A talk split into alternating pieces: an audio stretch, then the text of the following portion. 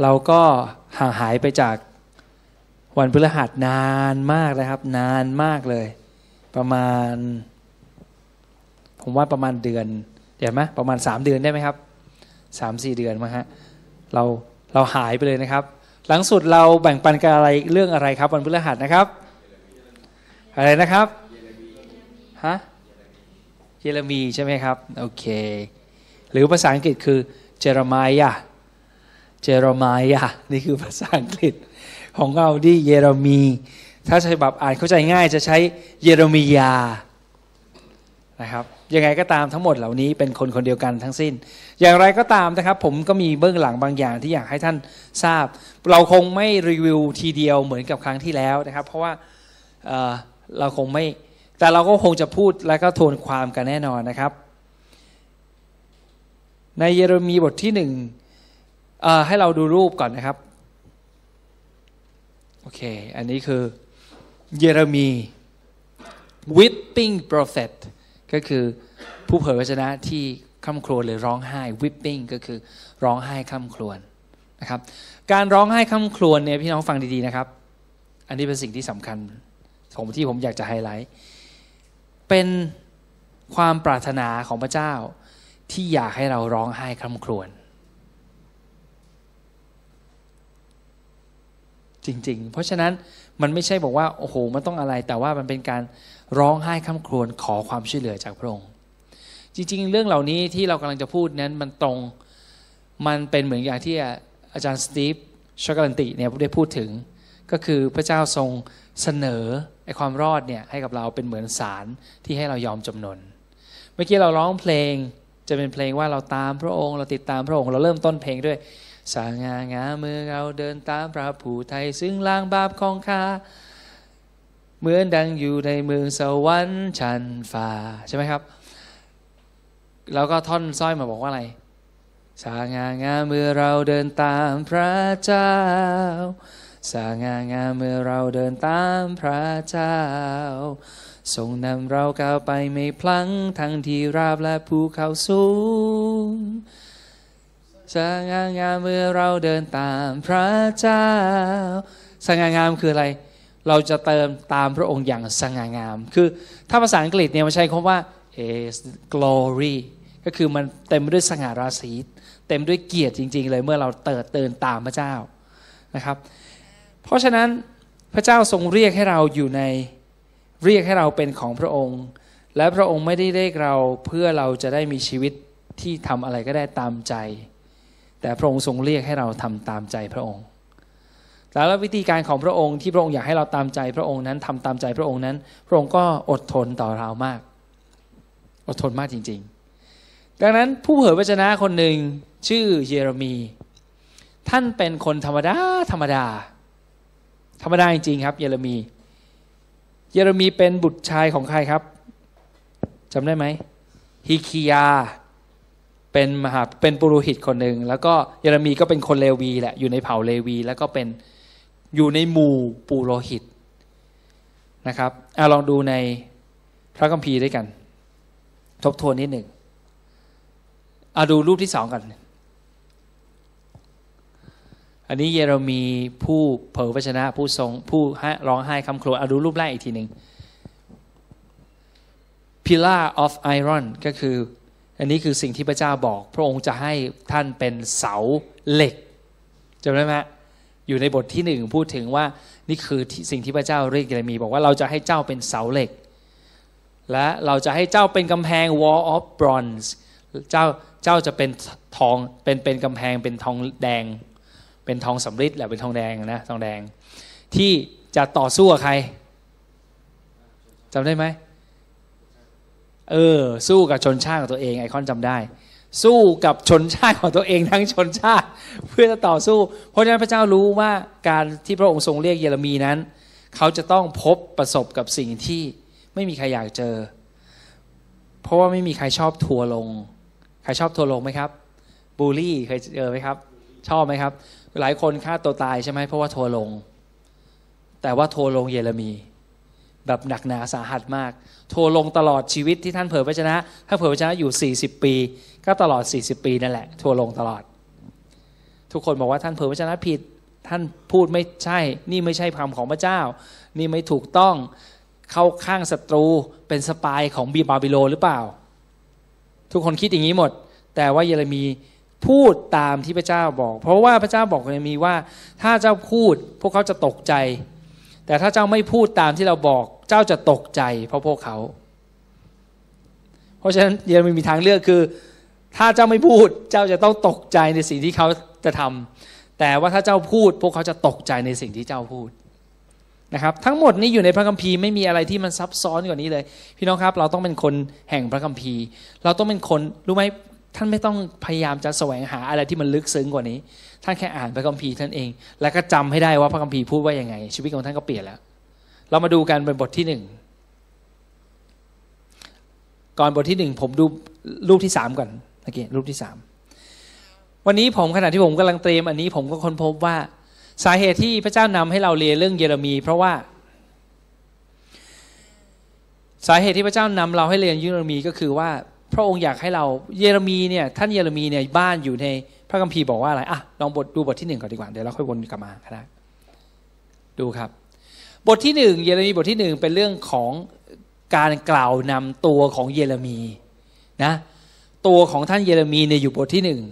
หลังจากนั้นแล้วก็พระเจ้าก็บอกว่ามีอะไรบ้างเราจะทำให้เจ้าเป็นอะไรนั้นแล้วพอบทที่สองเนี่ยท่านเยเรมีเริ่ม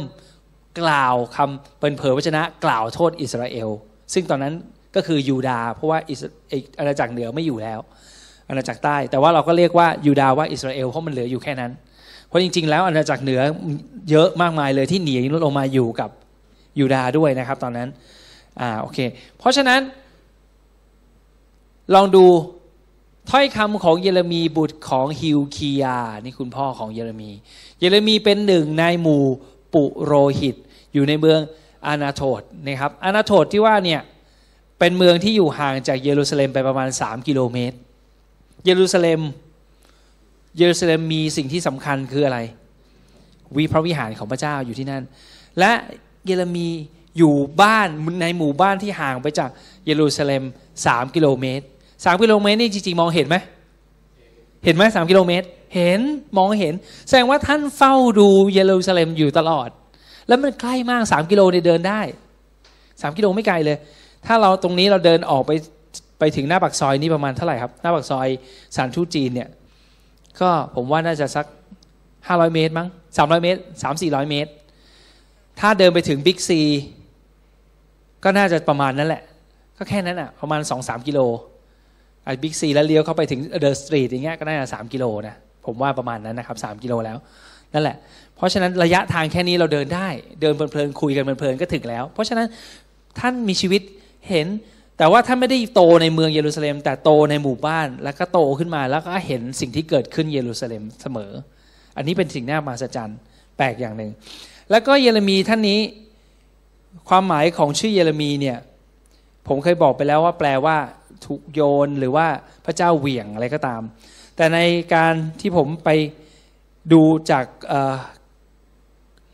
ความหมายอื่นนะครับ ความหมายอื่น เยเรมีเนี่ยแปลว่า ชื่อที่ชื่อที่ไม่มีใครรู้จัก ซึ่งมันก็จะมีคำแปลที่แปลว่าพระเจ้าทรงพบท่านด้วย พระเจ้าทรงยกขึ้นด้วย แล้วก็แปลว่าพระเจ้าทรงโยน ทุ่มท่านลง อันนี้คือความหมายของชื่อ แล้วก็ชื่อของเยเรมีเป็นชื่อพื้นพื้นในยูดา ก็หมายถึงว่าเป็นชื่อโหลมาก เพราะอะไร เพราะว่า ถ้าในสมัยของดาวิดที่กล่าวไว้ในพงศาวดารเนี่ยเราจะเจอชื่อเยเรมีถึงสองสามคนที่ชื่อเยเรมีเหมือนกันในสมัยของดาวิดแต่ว่าคนเหล่านั้นอาจจะเป็นทหารเป็นใครก็ตามนะ ในสมัยดาวิดเราเจอในพระคัมภีร์นะสองถ้าเราเจอในพระคัมภีร์สองสามครั้งเนี่ยก็แสดงว่าชื่อของเยเรมีต้องโหลมากนะครับเพราะฉะนั้นเยเรมีเป็นคนชื่อไม่ได้พิเศษอะไรเลย แต่พระเจ้าทรงเรียกให้เยเรมีทำตามสิ่งที่พระเจ้าต้องการ โอเค เราดูกันต่อไปอะดูอย่างรวดเร็วนะครับ พระวจนะของพระเจ้ามาถึงเยเรมีรัชกาลของโยสิยาเราพูดไปแล้วเนาะโอรสของอาโมนนะครับ โยสิยาก็เป็นกษัตริย์ที่ดีมาก แล้วก็เป็นกษัตริย์ที่ฟื้นฟูเรื่องเกี่ยวกับเรื่องพิธีกรรมเรื่องปรับเรื่องหนังสือธรรมบัญญัติ เพราะว่าโยสิยาเนี่ยค้นพบแล้วก็แล้วก็รักพระเจ้า แล้วก็ทำให้ทั้งยูดาห์เนี่ยกลับใจด้วยนะครับ แล้วก็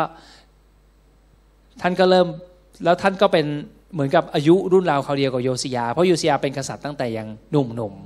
ๆเยเรมีก็เหมือนกัน เยเรมีเป็นหนุ่มๆจนกระทั่งพระเจ้าต้องบอกกับท่านซึ่งเราดูต่อไป ต่อมาในรัชกาลของเยโฮยาคิม โอรสของโยซิยา ลูกของโยซิยา กษัตริย์แห่งยูดาโยซิยาตายอย่างไม่ควรตายอย่างที่เราเคยพูดไปแล้ว โยซิยาท่านตายอย่างที่ไม่ควรอายุสั้นโดยไม่จำเป็นนะครับ ซึ่งเราเคยกล่าวไปแล้ว แล้วก็จนถึงปี 11 รัชกาลเซเดคิยาโอรสของโยซิยาอีกคนหนึ่งกษัตริย์แห่งยูดาห์เพราะฉะนั้นท่านอยู่กับ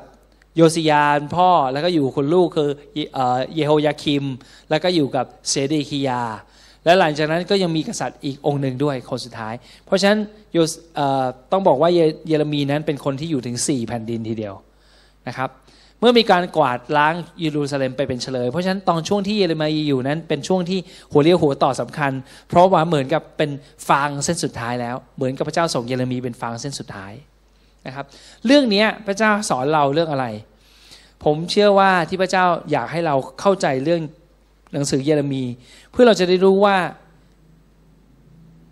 สิ่งที่สำคัญไม่ใช่สิ่งที่ว่าเราจะมั่งมีร่ำรวยแค่ไหน อันนั้นไม่ใช่ประเด็นสำคัญ อาจารย์เปาโลพูดเสมอ อาจารย์เปาโลพูดในหนังสือว่าสำหรับตัวข้าพเจ้านั้นมันไม่สำคัญเลย ขอให้งานของพระเจ้าสำเร็จก็พอคำนี้เป็นคำที่สำคัญมากคำนี้คือคำของคนที่เข้าใจว่าจริง ๆ แล้วอะไรที่สำคัญ สรุปก็คือมันไม่สำคัญเลย เราอยู่ในโลกนี้ ความสบายหรืออะไรก็ตามที่เรามีอยู่มันไม่สำคัญ สิ่งที่สำคัญคืองานของพระเจ้าต้องสำเร็จ นั่นคือภารกิจ และนี่คือสาเหตุที่เรายังคงมีชีวิตอยู่บนโลก เพราะว่าอยู่ในสวรรค์ไม่มีการร้องไห้ อยู่ในที่ที่อยู่ในสวรรค์ไม่มีการข้ามครวญแล้วไม่มีความทุกข์ใจอย่างที่เราอยู่ในโลก แต่ถ้าเราอยู่ในที่ที่นี่ในโลก เพราะว่าพระเจ้าทรงมีแผนการให้เราทำในโลกนี้นะครับ เพราะฉะนั้นเราไม่ได้มีชีวิตอยู่เพื่อจะได้มีอิสรภาพทำอะไรก็ได้ แต่ว่าเรามีชีวิตอยู่เพื่อจะทำตามที่พระเจ้าบอก ให้ทำเอเมนไหมครับ อันนี้สำคัญนะสำคัญมาก ๆ เลยนะครับ อันนี้ถ้าเราขาดความเข้าใจในเรื่องสิ่งนี้เนี่ยเราจะมองทุกอย่างบิดเบี้ยวไปหมด ถ้าเรามาเป็นคริสเตียน ถ้าเรามองพิเรื่องนี้ผิด เราก็จะมาโบสถ์เพราะว่าคาดหวังว่าเราจะมานมัสการพระเจ้าพระเจ้าจะอวยพรให้เรามีตังค์เยอะๆแค่นี้แล้วก็หยุดอยู่แค่นั้น ซึ่งมันก็คือการที่เรามองดูตัวเองอีกครั้งหนึ่งมันก็เรื่องเดียวกันกับที่อาจารย์สตีฟเทศนาใช่ไหมพระพรที่พระเจ้าให้ เพื่อต้องการให้เราทำงานของพระเจ้า นั่นคือปัจจุประสงค์ของพระเจ้า ไม่ใช่พระพรนั้นเพื่อจะโตชั้นโตชั้นโตชั้น แม้แต่เพลงนมัสการเรายังมีปัญหาเพราะเพลงมันจะพูดถึงตัวเราอยู่เรื่อยรู้ไหมเพลงสมัยใหม่เริ่มมันเริ่มกลับมาอีกแล้ว เริ่มพูดถึงตัวเองมากอีกแล้วอีกครั้งหนึ่งมันถึงต้องมีการเตือนว่าเฮ้ต้องกลับมาพูดถึงพระเจ้านะครับ เพราะฉะนั้นที่ผมอยากกำลังพูดว่า สิ่งที่เราเรียนเรื่องเยเรมี เพราะว่าพระเจ้าอยากจะเตือนเราว่าเราจะต้องเป็นคนยามที่ดี เราต้องเฝ้าอธิษฐานเผื่อเมืองของเรา และเราห้ามหยุด เราเพราะว่าเราเกิดในแผ่นดินไทย คือพระเจ้าหมายหัวเราแล้วว่าเราจะต้องอธิษฐานให้กับประเทศไทย ใช่ไหมมันบังเอิญไหมที่เราเกิดประเทศไทย อย่างนั้นเราก็น่าจะเกิดเป็นประเทศอื่นใช่ไหมแต่เราเกิดประเทศไทย เพราะว่าพระเจ้าตั้งใจจะให้เราอธิษฐานเผื่อประเทศไทย อันนี้คืองานอันดับแรกของเรา ส่วนการที่เราไปลิงก์กับอิสราเอลเพราะว่าเราไปตัวแทนประเทศไทย อันนั้นมันก็เป็นส่วนหนึ่งที่สำคัญมากๆ เพราะเราไปต้องเป็นคนหนึ่งคนเดียว แต่ว่าประเด็นหลักก็คืออย่าลืมอธิษฐานเผื่อประเทศไทยนะครับ เราจะต้องเข้าใจ ดังนั้นนี่คือสาเหตุที่เยเรมีมีชีวิตอยู่ในช่วงเวลานั้น เพื่อจะได้เป็นกระบอกเสียงของพระเจ้า เพื่อจะเตือนพวกเขาให้กลับใจดังนั้นเช่นเดียวกันคริสเตียนในประเทศไทยผมเชื่อว่า เราก็ต้องเป็นเกลือ พระเจ้าจะตัดสินครอบครัวของพระเจ้าก่อน วันก่อนอาจารย์ดาเลียเทศนาอันหนึ่ง อาจารย์ดาเลียพูดว่า ถึงเวลานั้นเราไม่ต้องกลัวหรอกตอนยุคสุดท้าย ไม่ว่าจะอะไรจะเกิดขึ้นก็ตาม เราจะได้รับการปกป้องเหมือนเราอยู่ในเมืองโกเชนจำได้ไหมแต่พี่น้องก่อนที่จะไปถึงตรงนั้น พระเจ้าจะตัดสินบ้านของพระเจ้าก่อน หมายถึงพูดง่ายๆคือ ก่อนที่พระองค์จะลงโทษโลกนี้ พระองค์จะจัดการกับคริสตจักรก่อน จัดการของประเทศนี้คือบอกว่าโอ้เราคิดในใจ พระเจ้าจัดการกับเราอย่างนั้นไม่พระองค์จะล้างเราชำระเราให้สะอาดก่อน เพราะงั้นเถอะ พระองค์จะทำให้เราคิดถูกก่อน เพราะฉะนั้นถ้าเรายังคิดไม่ถูกต้องกับสิ่งที่พระเจ้าเรียกให้เราคิด เราก็จะต้องถูกเปลี่ยนไปเรื่อยๆ จนกว่าเราจะคิดใหม่ คิดดูว่าอาจารย์เปโลพูดว่าตัวข้าพเจ้าเป็นไงไม่สำคัญอะขอให้งานของพระเจ้าสำเร็จแล้วกัน และอาจารย์เปโลยังพูดว่าไม่มีใครเหมือนทิโมธีเลย เพราะทุกคนก็เห็นแก่ประโยชน์ของตัวเอง แต่ทิโมธีไม่เหมือนคนอื่น แสดงว่านี่คือสิ่งที่เหมือนกับเอาไฮไลท์ถ้าพระวิญญาณบริสุทธิ์มีไฮไลท์สีเหลืองก็พระวิญญาณบริสุทธิ์กำลังไฮไลท์ว่าประเด็นคือแผ่นดินของพระเจ้า งานของพระเจ้าต้องสำคัญกว่าทุกอย่าง งานของพระเจ้าและนี่คือนะสาเหตุที่เรายังมีชีวิตอยู่ในโลกนี้ ดูที่พระเจ้าทำให้ทำทำอะไรกับเยเรมีบ้าง พราะวจนะของพระเจ้ามาถึงข้าพเจ้าคือเยเรมีว่า เราได้รู้จักเจ้าก่อนที่เราได้ก่อร่างตัวเจ้าขึ้นในคันและก่อนที่เจ้าจะคลอดจากคันเราก็ได้กำหนดตัวเจ้าไว้ เราได้แต่งตั้งเจ้าเป็นผู้เผยวจนะ แก่บรรดาประชาชาติ แก่ใครบอกวจนะแก่ใคร บรรดาประชาชาติไม่ใช่แก่ยูดาเท่านั้น เพราะว่าเพราะว่าเยเรมีไม่ได้เผยวจนะแค่ยูดาเท่านั้น ภาษาอังกฤษชัดเจน all the nations เยเรมีถูกแต่งตั้งให้เผยพระชนะ แก่ประชาชาติ เพราะว่าสิ่งที่เยเรมีเผยพระชนะนั้นพูดถึงพวกเราด้วยยกตัวอย่างเช่น พระเจ้าจะให้ใจใหม่กับเราเป็นใจเนื้อ ไม่ใช่ใจหินอย่างนี้ พูดถึงประชาชาติไหมใช่สิทุกคนเลยที่รอดทั้งหมด ใช่ไหมที่มาจะรู้จักพระเยซูนะครับต้องดูต่อข้อ 6 แล้วข้าพเจ้าก็กราบทูลว่าข้าแต่พระยาเวองค์เจ้านาย ดูเถิด ข้าพระองค์พูดไม่เป็น เพราะข้าพระองค์เป็นเด็กโอเคเราดูอย่างรวดเร็ว แต่พระยาเวตรัสกับข้าพเจ้าว่าอย่าพูดว่าเจ้าเป็นเด็ก เพราะเจ้าต้องไปหาทุกคนที่เราใช้เจ้าให้เจ้าไป และทุกสิ่งที่เราบัญชาเจ้าเจ้าต้องพูด อย่ากลัวพวกเขาเลย เพราะเราอยู่กับเจ้าเพื่อช่วยกู้เจ้า พระยาเวตรัสอย่างนี้แหละ แล้วพระยาเวเหยียดพระหัตถ์สัมผัสปากข้าพเจ้า และพระยาเวตรัสกับข้าพเจ้าว่า นี่แน่เราเอาถ้อยคำของเราใส่ในปากของเจ้า ดูสิ วันนี้เราแต่งตั้งเจ้าไว้เหนือบรรดาประชาชาติและเหนือราชอาณาจักรทั้งหลาย ให้ถอนรากและให้ลื้อลง ให้ทำลายและล้มล้าง ให้สร้างและให้ปลูก แล้วพระเจ้าของพระยาเวมาถึงข้าพเจ้าว่า เยเรมีเอ๋ยเจ้าเห็นอะไร ดูตรงนี้นะครับข้าพเจ้ากราบทูลว่าข้าพระองค์เห็นกิ่ง ต้นอัลมอนด์กิ่งต้นอัลมอนด์ในตรงนี้ ถ้าเราเปิดในพระคัมภีร์ของเราฉบับลองเปิดดู พระคัมภีร์ฉบับเนี่ยฉบับมาตรฐาน มันจะมีให้จุดๆให้เราแตะด้วย ดูซิเขาบอกว่าอะไรอัลมอนด์ตรงนั้นว่าแปลว่าอะไร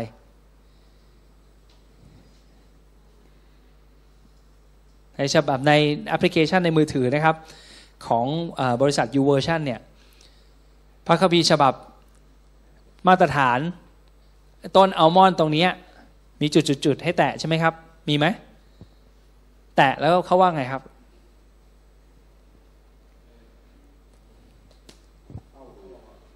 ฮะ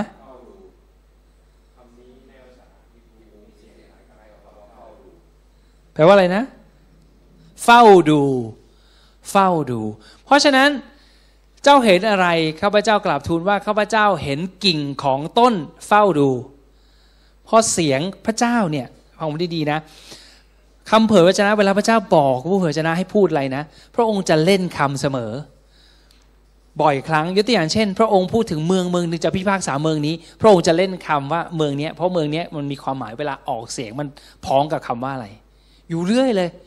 พระเจ้าพระองค์ทรงเป็นพระเจ้าที่พระองค์ เป็นพระเจ้าพงมีศิลปะมากในการที่พระองจะจะตรัสบางอย่าง ดังนั้นเจ้าเห็นอะไรข้าพเจ้าเห็นกิ่งของต้นอัลมอนด์ซึ่งแปลว่าเฝ้าดูใช่ไหมแล้วพระยาเวตรัสกับข้าพเจ้าว่า เจ้าเห็นถูกต้องแล้ว เพราะเราเฝ้าดู กิ่งของต้นอัลมอนด์มันคล้องจองกับคำว่าเฝ้าดูใช่ไหมซึ่งใช้คำว่าเฝ้าดู เพราะฉะนั้นเพราะเราเฝ้าดูถ้อยคำของเราเพื่อจะทำให้สำเร็จ โอเค พระเจ้าบอกว่าพระองค์ เฝ้าดูถ้อยคำของพระองค์จะทำให้สำเร็จเอาต่อไปข้อ 13 พระวจนะของพระยาเวมาถึงข้าพเจ้าครั้งที่สองว่าเจ้าเห็นอะไรข้าพเจ้ากราบทูลว่าข้าพระองค์เห็นหม้อใบหนึ่งกำลังเดือดอยู่ปากหม้อเทจากทิศเหนืออะไรอย่างที่เราดูกันแล้ว เรารู้แล้วเราพูดถึงเรื่องนี้แล้ว พระยาเวตรัสกับพระเจ้าว่าเหตุร้ายจะปะทุจากทิศเหนือมาเหนือ ชาวแผ่นดินนี้ทั้งสิ้น พระองค์กำลังพูดถึงใครนะครับ ที่มาจากทิศเหนือนะ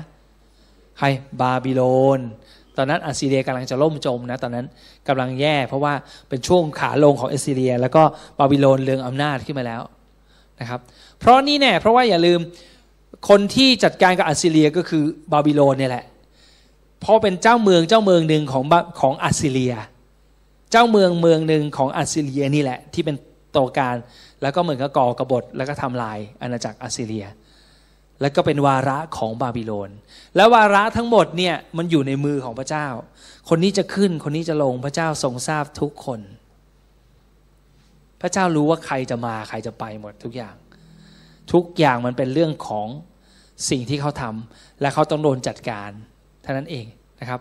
โอเค ดูต่อ และเราจะกล่าวคำพิพากษาของเราต่อคนในเมืองเหล่านั้น เพราะความชั่วร้ายของพวกเขาได้ทอดทิ้งเรา เพราะพวกเขาได้ทอดทิ้งเรา เราจะขายความพิพากษา เราจะได้เราได้เผา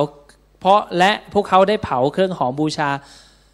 หอมบูชาพระอื่น ๆ และนมัสการสิ่งที่มือของตนได้ทำไว้อะพวกเขาได้ไหว้ลุกกับไหว้ลุกเคารพส่วนเจ้าจงคาดเอของเจ้าลุกขึ้นไปบอกพวกเขาถึงทุกสิ่งที่เราบัญชาเจ้าไว้ อย่าตกใจกลัวพวกเขามิฉะนั้นเราจะทำให้เจ้า ตกใจกลัวต่อหน้าพวกเขา อันนี้น่าสนใจนะ สิ่งที่พระเจ้าบัญชาให้เราทำอะถ้าเรากลัวที่จะทำ พระองค์จะทำให้คนอื่นทำให้เรากลัว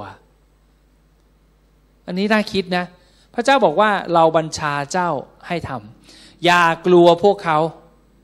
ไม่ฉะนั้นเจ้าเราไม่ฉะนั้นเราใครจะทำพระองค์จะทำให้เรากลัว ต่อหน้าพวกเขา เพราะฉะนั้นมันมีทางเลือกสองทางคือเราจะทำตามใจพระเจ้าสิ่งที่พระเจ้าบอกยกตัวอย่างเช่น พระองค์บอกให้เราประกาศอย่างนี้เป็นต้นนะ หรือให้เรามีอิทธิพลในสังคม เราก็ต้องมีอิทธิพลที่ถูกต้อง ไม่เช่นนั้นเขาจะกลืนพวกเจ้าหมายถึงว่า ถ้าเจ้าไม่มีอิทธิพลกับเขาหรือกับโลก โลกก็จะกลืนเรา เพราะนั้นเราต้องยืนหยัดในสิ่งที่พระเจ้าบอกเราให้เราทำทุกอย่างผมเห็นการเลือกตั้งงวดนี้ก็มีคริสเตียนหลายคนเข้าไปอยู่ในการเลือกตั้งด้วย คริสเตียนเริ่มเข้ามาอยู่ในวงการในการเมืองหลายคน เราต้องอธิษฐานเผื่อนะครับ แสดงว่าพระเจ้ามีแผนการบางอย่าง แล้วหรือว่าที่แน่ๆคือพระเจ้าทรงรักประเทศไทย และพระองค์อยากจะให้การพิพากษามันมาช้า เรามาคิดถึงเรื่องอเมริกาสิอเมริกาเป็นประเทศที่ดีไหมครับ ดีไหมครับ ดีไหม เขาส่งมิชชันนารีมาไหม เยอะแยะเลย แล้ว เป็นประเทศที่ไม่ดีไหมครับ ด้วยคำตอบคือใช่และไม่ใช่จริง ๆ นะ มันเป็นอย่างนั้นจริง ๆ ตอนที่ประธานาธิบดีโอบามาขึ้นมาอย่างที่สิ่งที่อาจารย์สตีฟพูดอะพวกฝรั่งเนี่ยเขาพูดเนี่ยเขารู้อะไรเยอะนะ แต่พวกเราไม่ค่อยสนใจอะเรารู้ไหมเพราะอะไรเรามักจะเป็นนิสัยคนไทยอะผมไม่บอกไม่ไม่ใช่คนไทยไม่ดีนะ แต่คนไทยเป็นคนที่นิสัยแบบ อะไรก็ได้ ราะว่าในน้ำมีปลาในนามีข้าวแล้วจริง ๆ แล้วยังไงก็รอด จริง ต่อให้คุณมีตังน้อยมาก คุณก็รอด ถ้าอยู่เมืองไทย เพราะว่าถูกมาก แล้วตราบใดที่คุณยังมีตลาดดินแดงอยู่ คุณก็จะรอดแน่นอน เพราะมันขายของถูกมาก คุณอยู่ได้สบายมาก เดือนหนึ่งคุณอาจจะมีสองพันบาท ก็อาจจะรอดได้ถ้าคุณทำกับข้าวกินทุกวันผมก็จะบอก เพราะฉะนั้นความรู้สึกของประเทศไทยคือ เราเป็นประเทศที่แบบ ชิวๆประเทศญี่ปุ่นจเจริญเพราะว่าเขาลำบาก มันเกิดขึ้นแบบนี้อยู่เรื่อยนะครับ แล้วก็ผมก็เลยบอกว่า เพราะฉะนั้นลักษณะของเราเป็นแบบนี้ เพราะฉะนั้นเราก็เลยไม่ค่อยใส่ใจกับความจริงเท่าไหร่นัก ถ้าคนอื่นเขาบอกว่ารัสเซียแย่ เราก็จะพูดว่ารัสเซียแย่ถ้ามีคนอื่นก็บอกว่าอันนี้ไม่ดีเราก็จะพูดว่าไม่ดี แต่ว่านั่นคือพวกเขาแต่ว่าคริสเตียนอย่างเราต้องหาความจริง ถูกต้องไหมคราวนี้อเมริกาเรากลับมาพูดเรื่องอเมริกา อเมริกามีประธานธิบดีก่อนโอบามาคือใครอะ ใช่คลินตันไหมคลินตันมั้งก่อนโอบามาบิลคลินตันก่อนโอบามาแล้วก็บิลคลินตันก็มีปัญหาเรื่องเกี่ยวกับชู้สาว แล้วสุดท้ายพอการเลือกตั้งเกิดขึ้นก็เป็นโอบามา บารักโอบามา ซึ่งไม่รู้ว่าจริง ๆ ก็ไม่มีใครรู้ว่าท่านมาจากไหนนะประธานาธิบดีคนนี้ เพราะว่าทุกคนค้นประวัติแล้วก็ไม่รู้ว่ามาจากไหนมาจากไหนก็ไม่รู้ อยู่ๆก็มาเป็นประธานาธิบดี แล้วก็อยู่ถึง 8 ปีจะได้ไหมบารักโอบามาอยู่ 8 ปี แล้วก็หลังจากนั้นพอบารักโอบามาจบปั๊บเขาก็วางตัวว่าคนต่อไปจะต้องเป็นฮิลลารีคลินตันซึ่งก็คือภรรยาของบิลคลินตันนะแหละคลินตันกลับมาตรงนี้ ต้องเป็นฮิลลารีคลินตันแล้วเขาก็วางตัวว่าเฮลลี่คิงตันต้องชนะแน่นอน แต่แล้วความบาปมันมากมายมากในอเมริกา จนพระเจ้าต้องเข้ามาแทรกแซงอย่างนี้ดีกว่า พูดอย่างนี้ดีกว่า พระองค์ทนไม่ได้ ทนไม่ได้เพราะอะไร เวลาพระเจ้าทนไม่ได้ก็คือ มันมีสิ่งไม่ดีเกิดขึ้นและคนและมันมีคนที่ดีและชอบทำถูกข่มเหงผมกำลังพูดว่าคนดีชอบทำในที่นี้ไม่ใช่คนลูกพระเจ้าเท่านั้นนะ แต่คนที่ไม่รู้อินโนอินเนที่เป็นคนที่ดีในสังคม และเขาไม่ได้เป็นคนที่ไม่ดีเลย ได้รับผลกระทบ พระเจ้าจะต้องทำอะไรบางอย่าง ถ้าไม่มีใครแก้ปัญหานั้นเข้าใจไหมเหมือนกันอย่างนี้ พระองค์นั่งรอเด็กสองคนนี้ตีกัน พระองค์ก็ดู ดูซิว่ายังไงโอเค อันนี้คนนี้ตัวใหญ่กว่าก็เลยชกคนนี้เยอะโอเค พระเจ้าก็บอกโอเคอ่าโอเคชกกันโอเค แล้วยังไงต่อโอเคชก แล้วพระองค์ก็ดูว่าเอ้ย มันไม่ยุติธรรมแล้วเนี่ยตัวเล็กนี่มันเสียเปรียบมากทำไมผู้ใหญ่ทำไมพี่กังแกน้องแบบนี้โอเค พระองค์ก็ยังไม่ทำอะไร พระองค์ก็รอถ้ามีคนที่ผ่านมา หรือว่าเป็นพ่อแม่มา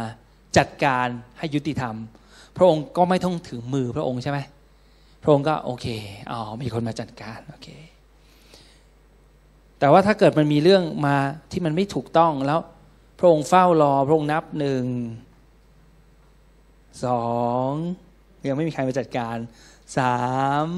นี่ผมอธิบายว่าพระองค์คิดอย่างนี้แหละสี่สี่แล้วนะสี่ปีแล้วนะห้า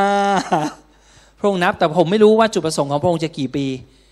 คือเป้าหมายของพระองค์กี่ปี ผมไม่รู้พระองค์จะทนถึงกี่ปีไม่รู้ แต่พระองค์ทนถึงจุดหนึ่งที่พระองค์เห็นว่าสมควร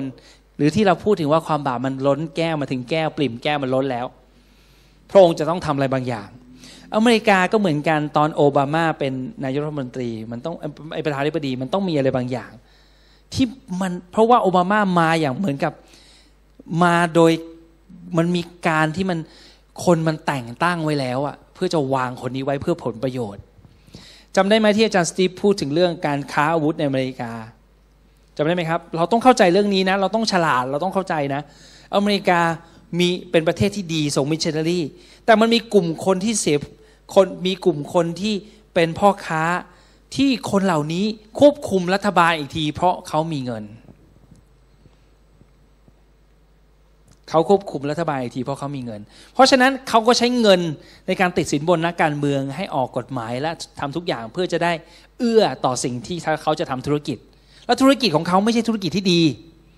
ไม่ใช่ธุรกิจสีขาวเป็นธุรกิจสีดำ ที่แอบทำยกตัวอย่างเช่นทำให้เกิดสงครามขึ้น อย่างที่อาจารย์สตีพูดไม่มีผิด อเมริกาต้องหาศัตรูเสมอ ดูฟังคิดดีๆนะ อเมริกาหาศัตรู พอจบจากโซเวียตจริง พอจบจากโซเวียตใช่ไหมโซเวียตล่มสลาย อเมริกาต้องหาศัตรูใหม่ เพราะประเทศอเมริกาเป็นประเทศที่รวยมาจากการค้าอาวุธด้วยจำได้ไหม แล้วเพราะฉะนั้นประเทศพอพอโซเวียตเสร็จล่มสลายประธานประธานอเมริกาต้องไปหาสุดท้ายก็ได้อิรักใช่ไหมเออซีเรียแถวนั้นจัดการสู้การสงครามตะวันออกกลางโอ้ยขยายวงมากมาย บอกมีผู้ก่อการร้ายแล้วก็ใส่เรื่องบอกว่าเนี่ยมี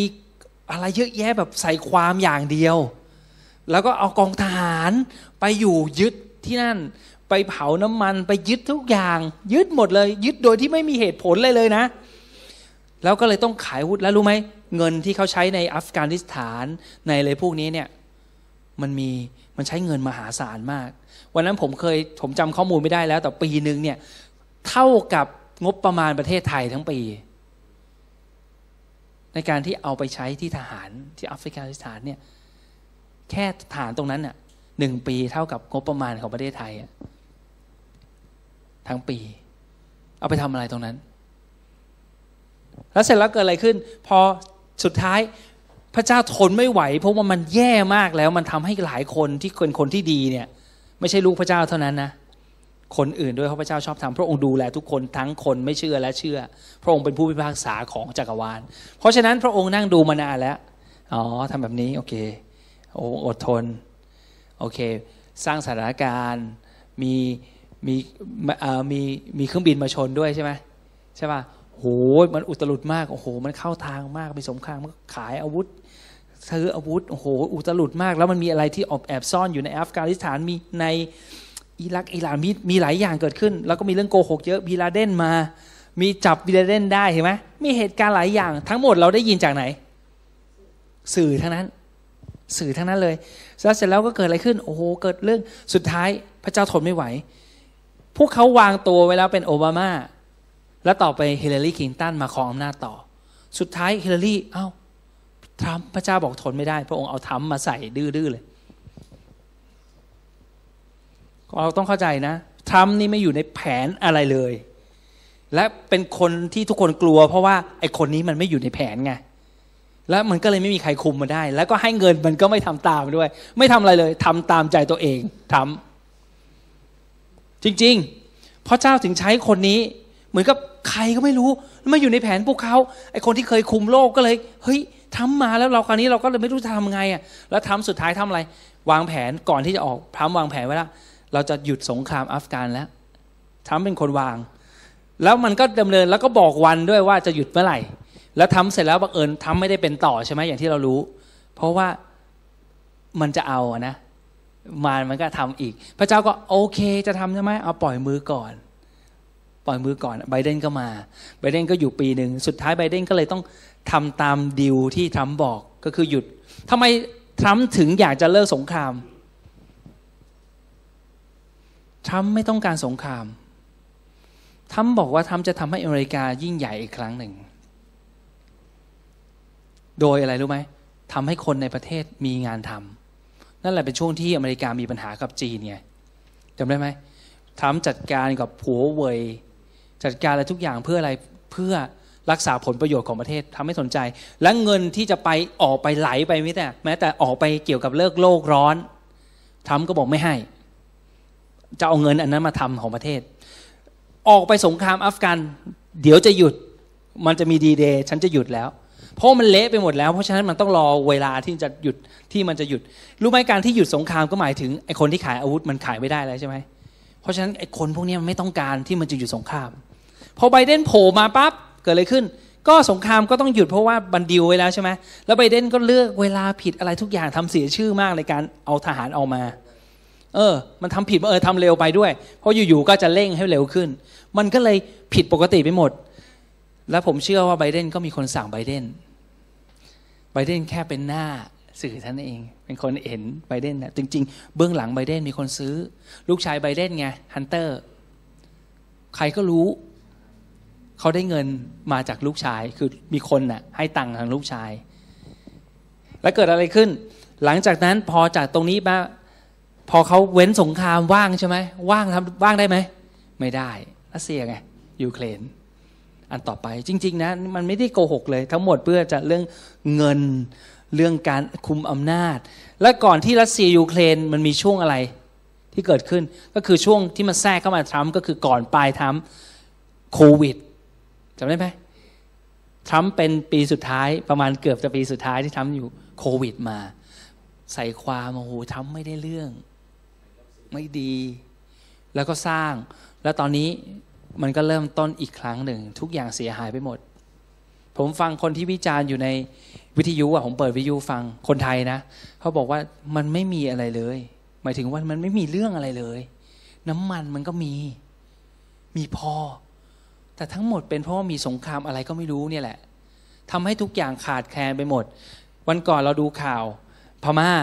เข้าแถวรถเข้าแถวกันเป็นกิโลเลยนะ เพื่อจะรอคิวเติมน้ำมันสีลังกานั่นก็อีกเรื่องหนึ่งแต่พม่านี่ก็เป็นอย่างนั้นจริง ๆ คือน้ำมันไม่พอขาดแคลน จริง ๆ แล้วจริง ๆ แล้วมีน้ำมันไหมมีรัสเซียต้องออกมาบอกว่า ผมพร้อมที่จะขายให้ทุกคนที่เป็นพันธมิตรกับผม ในราคาคือง่ายคือราคาถูกอะว่ากันเถอะ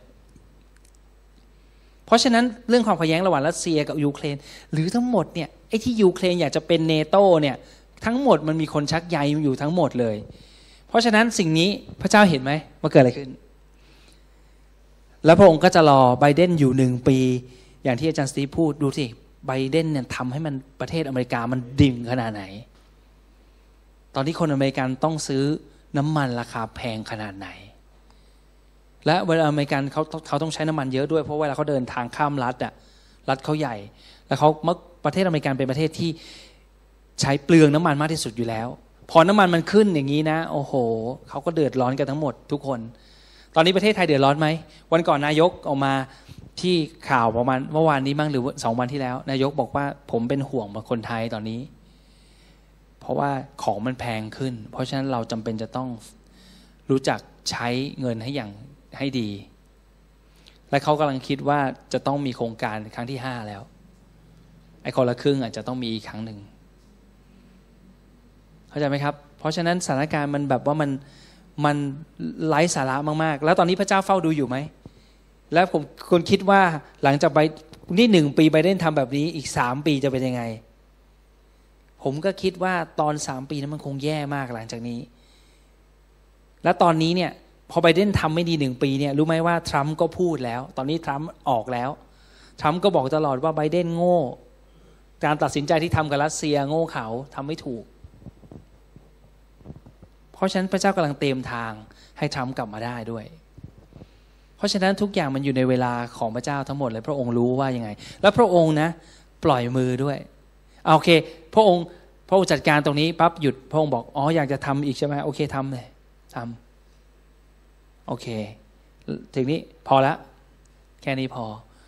อ๋อจะทำต่อ โอเคทำพระองค์รอรอจนสุดท้าย พระองค์อดทนมาก แต่ว่าพอมันไม่มีใครทำอะไร คนที่โดนกดขี่มากๆ พระองค์ก็หยุดไม่ได้ พระองค์ต้องทำแต่ว่ามีอันหนึ่งที่สำคัญมาก คนที่จะมีอิทธิพลมากต่อพระเจ้า ก็คือพวกเรา จริง ๆ แล้วไม่มีใครบังคับพระเจ้าได้ แต่พระองค์ทรงฟังคำอธิษฐานของเรา จริง ๆ แล้วมันเป็นอย่างนี้ วันก่อนผมเห็นภาพตอนที่อาจารย์ดาเลียกำลังเทศนาอยู่ พระเจ้ามาทำสัญญากับอับราฮัม มีใครบังคับพระองค์ไหมรู้ไหมว่าตอนที่ทำสัญญากับอับราฮัมเนี่ย พระเจ้าทำให้อับราฮัมหลับด้วยซ้ำไป แล้วพระองค์ทำสัญญากับพระเยซูเองต้องบอกอย่างนี้เลย มันเหมือนอย่างนี้เราคิดภาพ สมมุติว่าอันนี้เป็นเสาสมมุตินะเป็นเสาอันนี้เป็นเขนใช่ไหมแต่ผมสมมุติเป็นเสา พระเจ้ามีพระองค์ยิ่งใหญ่มากเลย วันหนึ่งพระองค์บอกว่าพระองค์พระองค์สัญญาโดยที่ไม่มีอะไรเงื่ออะไรอะไรเหตุผลแล้วแต่จริง ๆ แล้วมันมีเหตุผลอยู่ตรงอับราฮัมวางใจพระองค์นี่แหละราคาอิสอักนี่แหละ แล้วมอบถวายพระองค์ พระองค์ก็เลยใช้ข้อนี้แล้วพระองค์บอกว่า โอเค ดังนั้นเราจะ สัญญากับเจ้า แล้วพระองค์ก็สัญญามากมายเลยใช่ไหมแล้วพระองค์เหมือนกับพระองค์เอาตัวเองของพระองค์ไปผูกกับเสาไว้ เอาตัวของตัวเองไปผูกเคยเห็นไหมคนเอาเอาโซ่มาล่ามตัวเองนึกออกไหมโล่มาล่ามตัวเองกับคำสัญญาของตัวเอง พระคัมภีร์ถึงบอกว่าพระเจ้าทรงสาบานปฏิญาณกับพระองค์เอง คิดดูพระเจ้ารักเราขนาดไหนพระองค์ปฏิญาณกับตัวเอง แล้วพระองค์มันกันหมายความว่า พระองค์จะทำให้สำเร็จ และไม่มีทางที่พระองค์จะไม่ทำให้สำเร็จ คือมันหมดปิดทางเลย เพราะฉะนั้นมันจะต้องสำเร็จตามที่พระองค์สัญญา พระองค์ไม่ทำสัญญากับมนุษย์ด้วย พระองค์ทำสัญญากับพระองค์เอง แต่พระองค์สัญญากับอับราฮัม มันเหมือนกับพระองค์ทรงหาทางที่จะสัญญากับเรา แล้วก็หวังว่าเราจะวางใจพระองค์เท่านั้นเอง เพราะฉะนั้น พระเจ้าบอกไหมว่าถ้าเราอธิษฐานพระองค์จะได้ยินบอกไหมครับคำอธิษฐานของผู้ชอบธรรมมีพลังทำให้เกิดผลไหมอยู่ในพระคัมภีร์ปะบอกไหมว่าถ้าเราอธิษฐาน ถ้าเราอธิษฐานร้องเรียกพระองค์ด้วยความจริงใจ พระองค์จะฟังเราไหมมันเยอะแยะมากมายเลยคำสัญญาพวกนี้ใครเป็นคนเขียนเป็นไอเดียของมนุษย์เหรอไม่ใช่ พระเจ้าเป็นคนให้ผู้เผยชนะบอกนี่นะ เขียนอย่างนี้ออกไปนะ ดาวิดแต่งเพลงนี้นะ นี่นี่นี่นี่นี่นี่พระองค์เองแหละ เป็นคนบอก และพวกเขาก็เอาคำของพระองค์เองมาบอกว่า พระองค์บอกว่าอย่างนี้ พระองค์รู้ไหมว่าพวกพระองค์แสดงว่าพระองค์อยากจะให้เราพูดถึงสิ่งที่พระองค์สัญญาใช่ไหม เพราะฉะนั้นทุกครั้งที่เราพูดอะไรก็ตาม หรืออธิษฐานมันมีผลไหม เพราะอะไรรู้ไหม ไม่ใช่เราเก่งนะ เป็นเพราะพระเจ้าเอาตัวของพระเองไปผูกกับสิ่งที่พระองค์สัญญาไว้ ด้วยตัวของพระองค์เองไปผูกไว้ ผมบอกให้นะ อับราฮัมนะจะเชื่อพระเจ้าวางใจพระองค์แค่ไหนในเรื่องถวายอิสอักเนี่ยแต่ผมบอกตามตรงพระเจ้าทรงทราบอยู่ดี แล้วพระองค์ทรงรอเวลาที่อับราฮัมจะมีความเชื่อมากพอที่จะทำอับราฮัมเลือกได้ถูกต้องจริง ๆ แต่พระเจ้าช่วยเขาจริง ๆ ช่วยเขาไปถึงจุดนั้น เพื่อว่าพระองค์จะได้ทำส่งพระเยซูมาได้ เพราะฉะนั้นพระเจ้าทรงแสนดีมากทั้งหมด ดังนั้นคำอธิษฐานที่เราอธิษฐานกันเรื่องคำอธิษฐานการสำแดงชัดเจนเนี่ยมันหมายความว่าไง หมายความว่าพระเจ้าทรงเลือกเราไว้ตามใจพระองค์แล้ว พระองค์กำหนดเราไว้ เข้าใจคำว่ากำหนดเราไว้ไหมพระองค์บอกแล้วว่าเราจะเป็นลูกของของพระเจ้า เราจะมาเป็นลูกของพระเจ้า พระองค์กำหนดตัวเราไว้ก่อนที่จะสร้างโลกก่อนที่สร้างจักรวาล เพราะฉะนั้นนี่เป็นตัวพระเองทั้งหมด เรามีส่วนไหมมีส่วนในการเลือกตนเอง คราวนี้มากลับมาเรื่องอธิษฐาน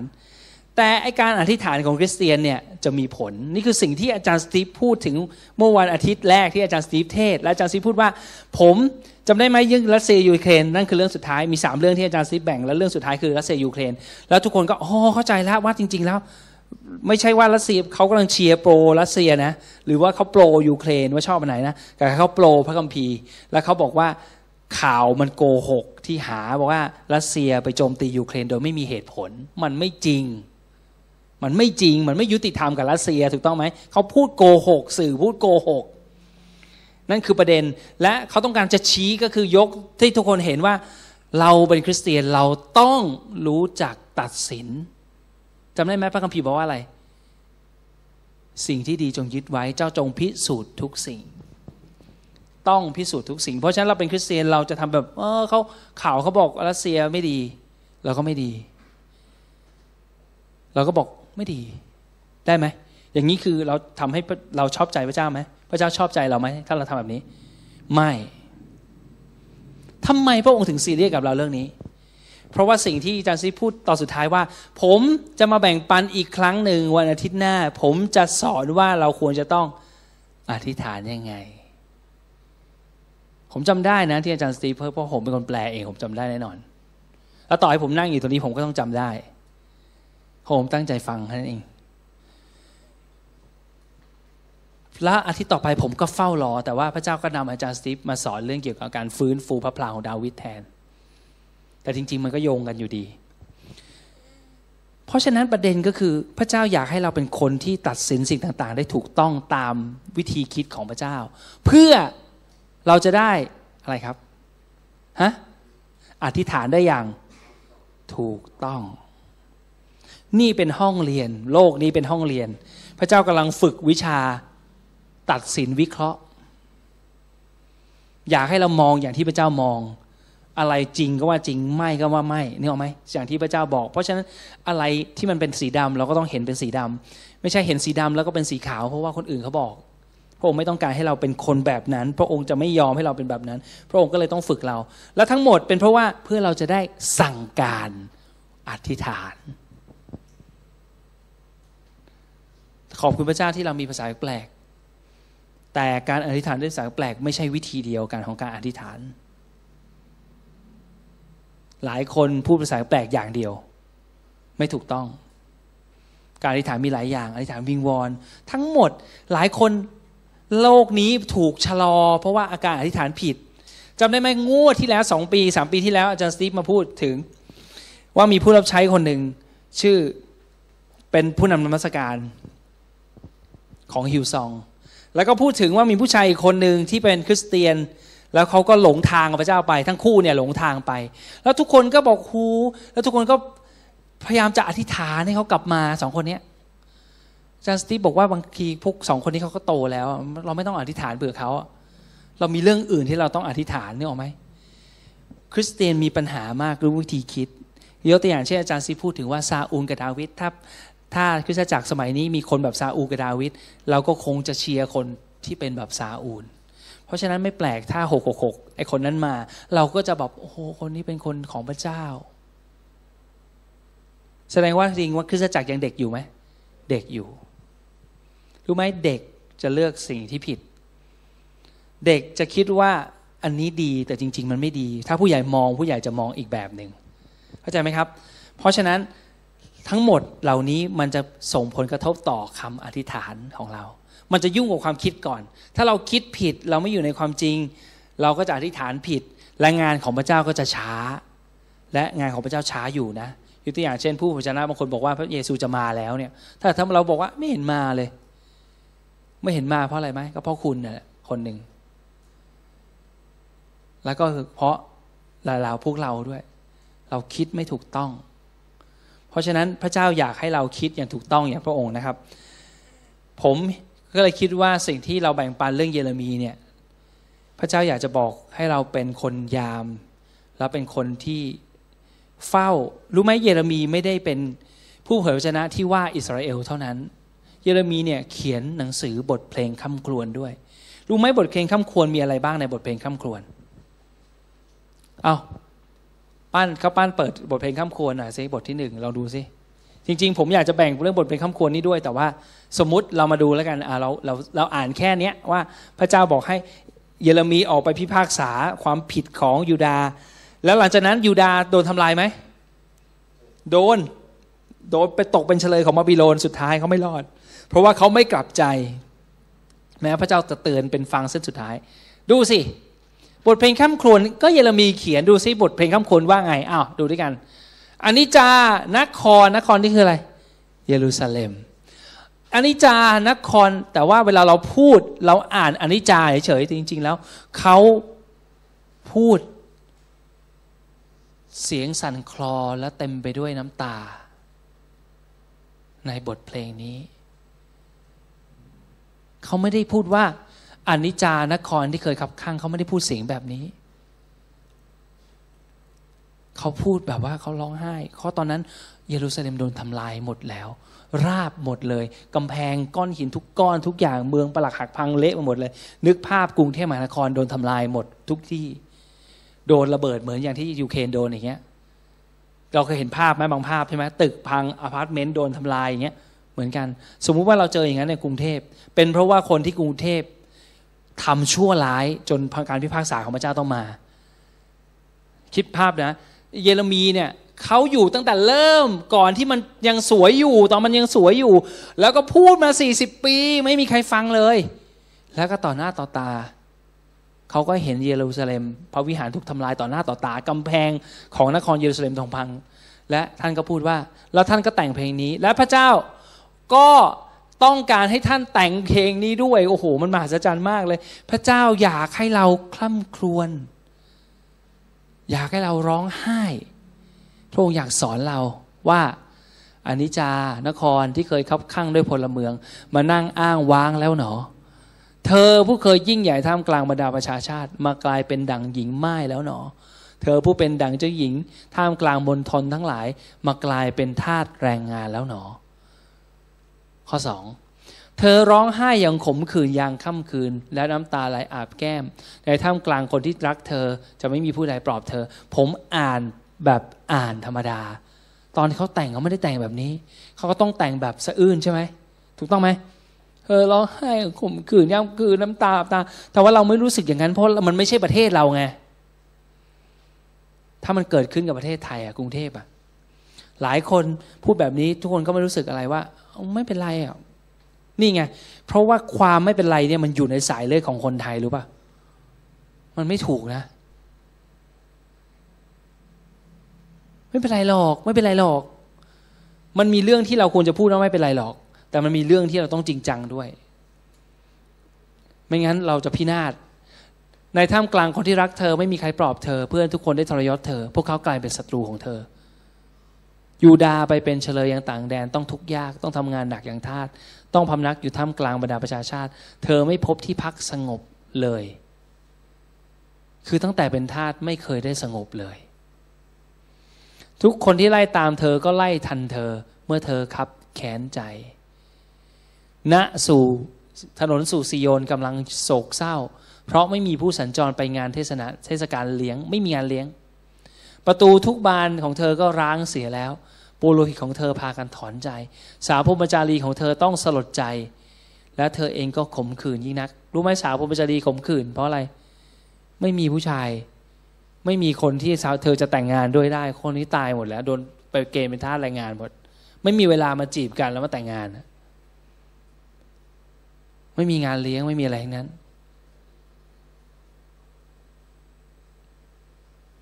จริง ๆ ผมอยากจะบอกว่า แล้วบทเพลงข้ามครวนเป็นอยู่ในพระคัมภีร์ทำไมถึงอยู่ในพระคัมภีร์ เพราะพระเจ้าอยากให้รู้ว่าการข้ามครวนมันเป็นสิ่งที่สำคัญสำหรับเรา มันมีเวลาที่จะต้องร้องข้ามครวนจำได้ไหม มีวาระของทุกสิ่ง มีเวลาที่เราจะหัวเราะ แล้วก็มีวาระที่จะร้องไห้ เพราะฉะนั้นสิ่งที่พระเจ้าเตือนให้เราทำเราต้องรู้ว่าเราต้องเราจะทำอะไร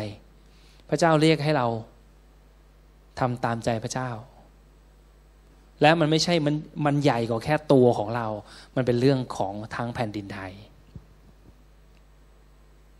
เพราะฉะนั้นสิ่งที่เราตัดสินใจในชีวิตของเรา มันเกี่ยวข้องกับ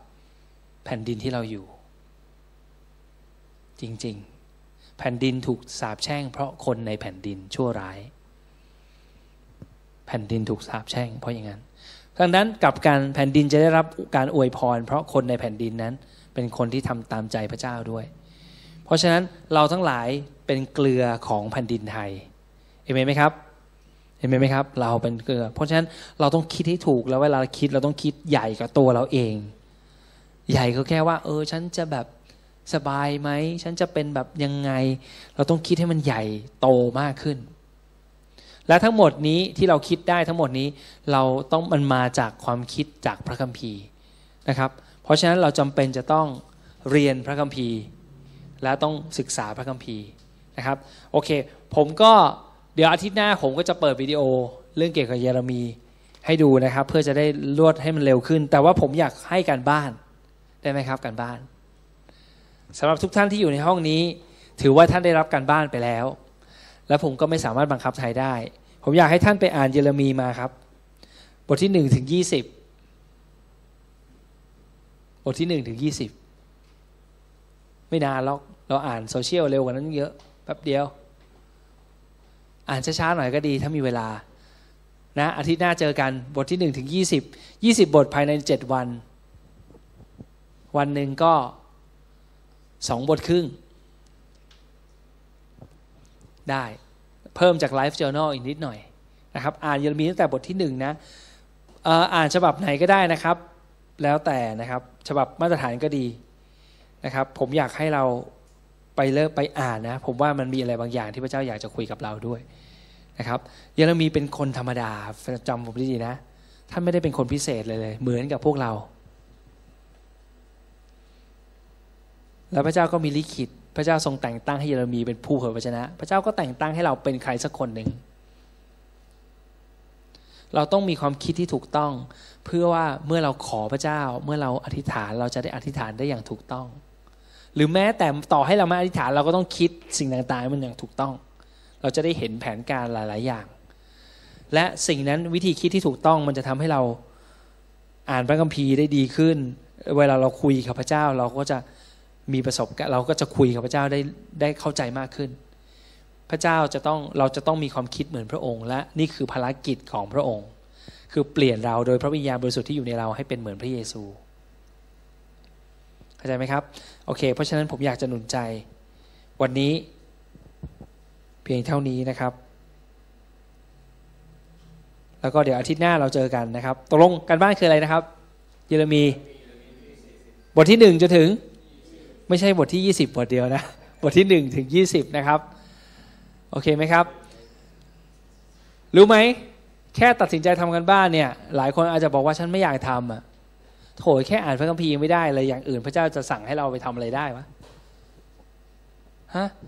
พระเจ้าจะบอกให้เราไปทำอะไรอะ แค่อ่านเรื่องของคนคนหนึ่งนั่นเองอะที่เป็นเรื่องจริงในชีวิตเราอ่านเรื่องไร้สาระมาในทั้งวันเนี่ยเรื่องไร้สาระใน Facebook อะเรื่องอะไรก็ไม่รู้ที่อยู่ในโซเชียลอะ บางอย่างเราแชร์เรายังไม่รู้เลยว่ามันแชร์ชัวมันถูกหรือไม่ถูก เรายังอ่านจนจบก่อนเราถึงแชร์อะไรคิดดู เราอ่านเยเรมีหนึ่งถึงยี่สิบไม่ได้เหรอไม่รู้ไป โอเคไหมครับ จริง ๆ บางคนก็อาจจะอ่านเสร็จคืนนี้ด้วยใช่ไหมแค่ดูแล้วก็อ่านอ่านเออแป๊บเดียวก็ยี่สิบแล้วมันไม่ได้ยาวขนาดนั้นหรอกนะครับผมอยากให้อ่านเพราะว่าอยากจะให้รู้ว่าพระเจ้า พระองค์ระบายสิ่งที่อยู่ในพระทัยของพระองค์ ว่าพระองค์เจ็บใจ และอะไรเป็นความจริง รู้ไหมเวลาพระเจ้าทรง เวลาพระองค์ทรงตรัสเนี่ยมันเป็นความจริงทุกอย่าง ทุกอย่าง เพราะฉะนั้นเราต้องคิดว่าทำไมพระองค์ถึงพูดแบบนั้น มันมีเบื้องหลังยังไงทำไมพระองค์ถึงพูดแบบนั้น ถ้าถ้าพระเจ้าบอกอย่างนี้ยกตัวอย่างเช่น พระบอกว่า เจ้าลืมเราเสียแล้วทำไมเจ้าถึงลืมเราได้เล่าคำนี้เราต้องคิดนะ พระเจ้าบอกว่า อิสราเอลทำไมเจ้าถึงลืมเราได้เล่า ก็แสดงว่ากับการก็คือ แสดงว่าการที่เราลืมพระเจ้าเป็นสิ่งผิดปกติ ใช่ไหม แสดงว่าการที่เราจะไปไหนมาไหนหรือทำอะไรก็ตาม มันเป็นไปได้ไงที่เราจะลืมพระเจ้า ถ้าเราลืมพระเจ้าแสดงว่ามันผิดปกติเข้าใจไหมเราต้องอ่านพระคัมภีร์แบบนี้ คิดแบบนี้เราจะรู้ว่าเฮ้ย พระเจ้าคิดว่าสิ่งที่ปกติก็คือเจ้าต้องจำว่าเราอยู่กับเจ้าตลอดเวลา เจ้าต้องจำว่าสิ่งที่เจ้าทำอะไรทุกอย่างเราอยู่กับเจ้าด้วย เจ้าลืมเราได้ยังไง อิสราเอล แค่ประโยคแค่นี้เองนี่เป็นแค่หนึ่งในหนึ่งข้อท่านเองนะที่ผมพูดเมื่อกี้บรรทัดเดียวของหนึ่งข้อ สิ่งที่พระเจ้าพูดนั้นมันมีสาระมากกว่าโลกนี้อีก มันมีสาระมากกว่าทุกอย่างในชีวิตของเราแค่คำเดียวเต็มไปด้วยสติปัญญามาก เราต้องใช้เวลาในการคิดให้ครวน แต่ผมก็ยังมอบ 20 บทให้อยู่ดีนะครับ โอเค เราอธิษฐานด้วยกันแล้วเราก็จะกลับไปอ่านพระคัมภีร์วันนี้ไม่เลทจะไปอ่านพระคัมภีร์เดี๋ยวมีบทที่หนึ่งที่ยี่สิบนะครับ พระบิดาที่รักเราขอบคุณพระองค์สำหรับพระเจ้าของพระองค์ พระบิดาพระองค์ทรงเป็นพ่อของเรา แล้วเราขอบคุณที่พระองค์ทรงเรียกให้เราเป็นลูกของพระองค์ แล้วเราก็เป็นเช่นนั้น เราขอบคุณพระวิญญาณบริสุทธิ์ที่พระองค์ทรงประทานให้กับเรา และพระองค์ทรงบอกว่า พระองค์จะให้พระวิญญาณบริสุทธิ์อยู่กับเราตลอดไป พระบิดาที่รักเราขอบคุณพระองค์ที่พระองค์ทรงห่วงเราและอยากจะอยู่ในเรา อยากจะอยู่ทุกที่ที่เราอยู่ พระบิดาเราขอบคุณพระองค์สำหรับพระเยซูคริสต์ที่พระองค์ได้ทรงทำสำเร็จแล้ว พระองค์ได้แบกข้อกรรมเวรกรรม และพระองค์ทรงแบกสิ่งอะไรก็ตามที่เป็นปัญหา ในชีวิตของเราที่จะขัดขวางเราจากการติดตามพระองค์ ทั้งสิ้นพระเยซูคริสต์ได้เอามันออกไปแล้ว วันนี้เราขอเลือกพระองค์ เราขอตัดสินใจใหม่ เราขอรับสติปัญญาที่มาจากพระองค์ ความคิดที่มาจากพระองค์ การวิเคราะห์การมองอย่างที่พระองค์ทรงมองมาไว้ในเรา ขอให้เราได้เห็นพระวจนะของพระองค์อย่างที่ไม่เคยเป็นมาก่อน ขอให้เราคิดสิ่งต่างๆ อย่างที่พระองค์คิด ขอให้เรามีมุมมองใหม่ ที่เราจะเห็นสิ่งต่างๆ เป็นจริงอย่างที่มันเป็นอย่างที่พระองค์ทรงเห็นเราขอบคุณพระองค์อะไรก็ตามที่พระองค์ว่าสำคัญนั้น ขอให้เราคิดว่ามันเป็นสิ่งที่สำคัญด้วย แล้วมันจะกลายเป็นสิ่งที่สำคัญจริง ๆสำหรับเรา พระบิดาเราอธิษฐานขอบคุณพระองค์ขอพระวิญญาณบริสุทธิ์ช่วยเรา และขอพระองค์ทรงปกป้องคุ้มครองเราเสมอ ขอพระองค์ทรงให้เราทุกคนมีชีวิตที่ถวายเกียรติแด่พระองค์และทำตามใจของพระองค์ได้สำเร็จด้วยเถิด เราอธิษฐานเราขอพึ่งพาพระองค์ฤทธิ์อำนาจของพระองค์ ขอบคุณพระองค์ในนามของพระเยซูคริสต์อาเมน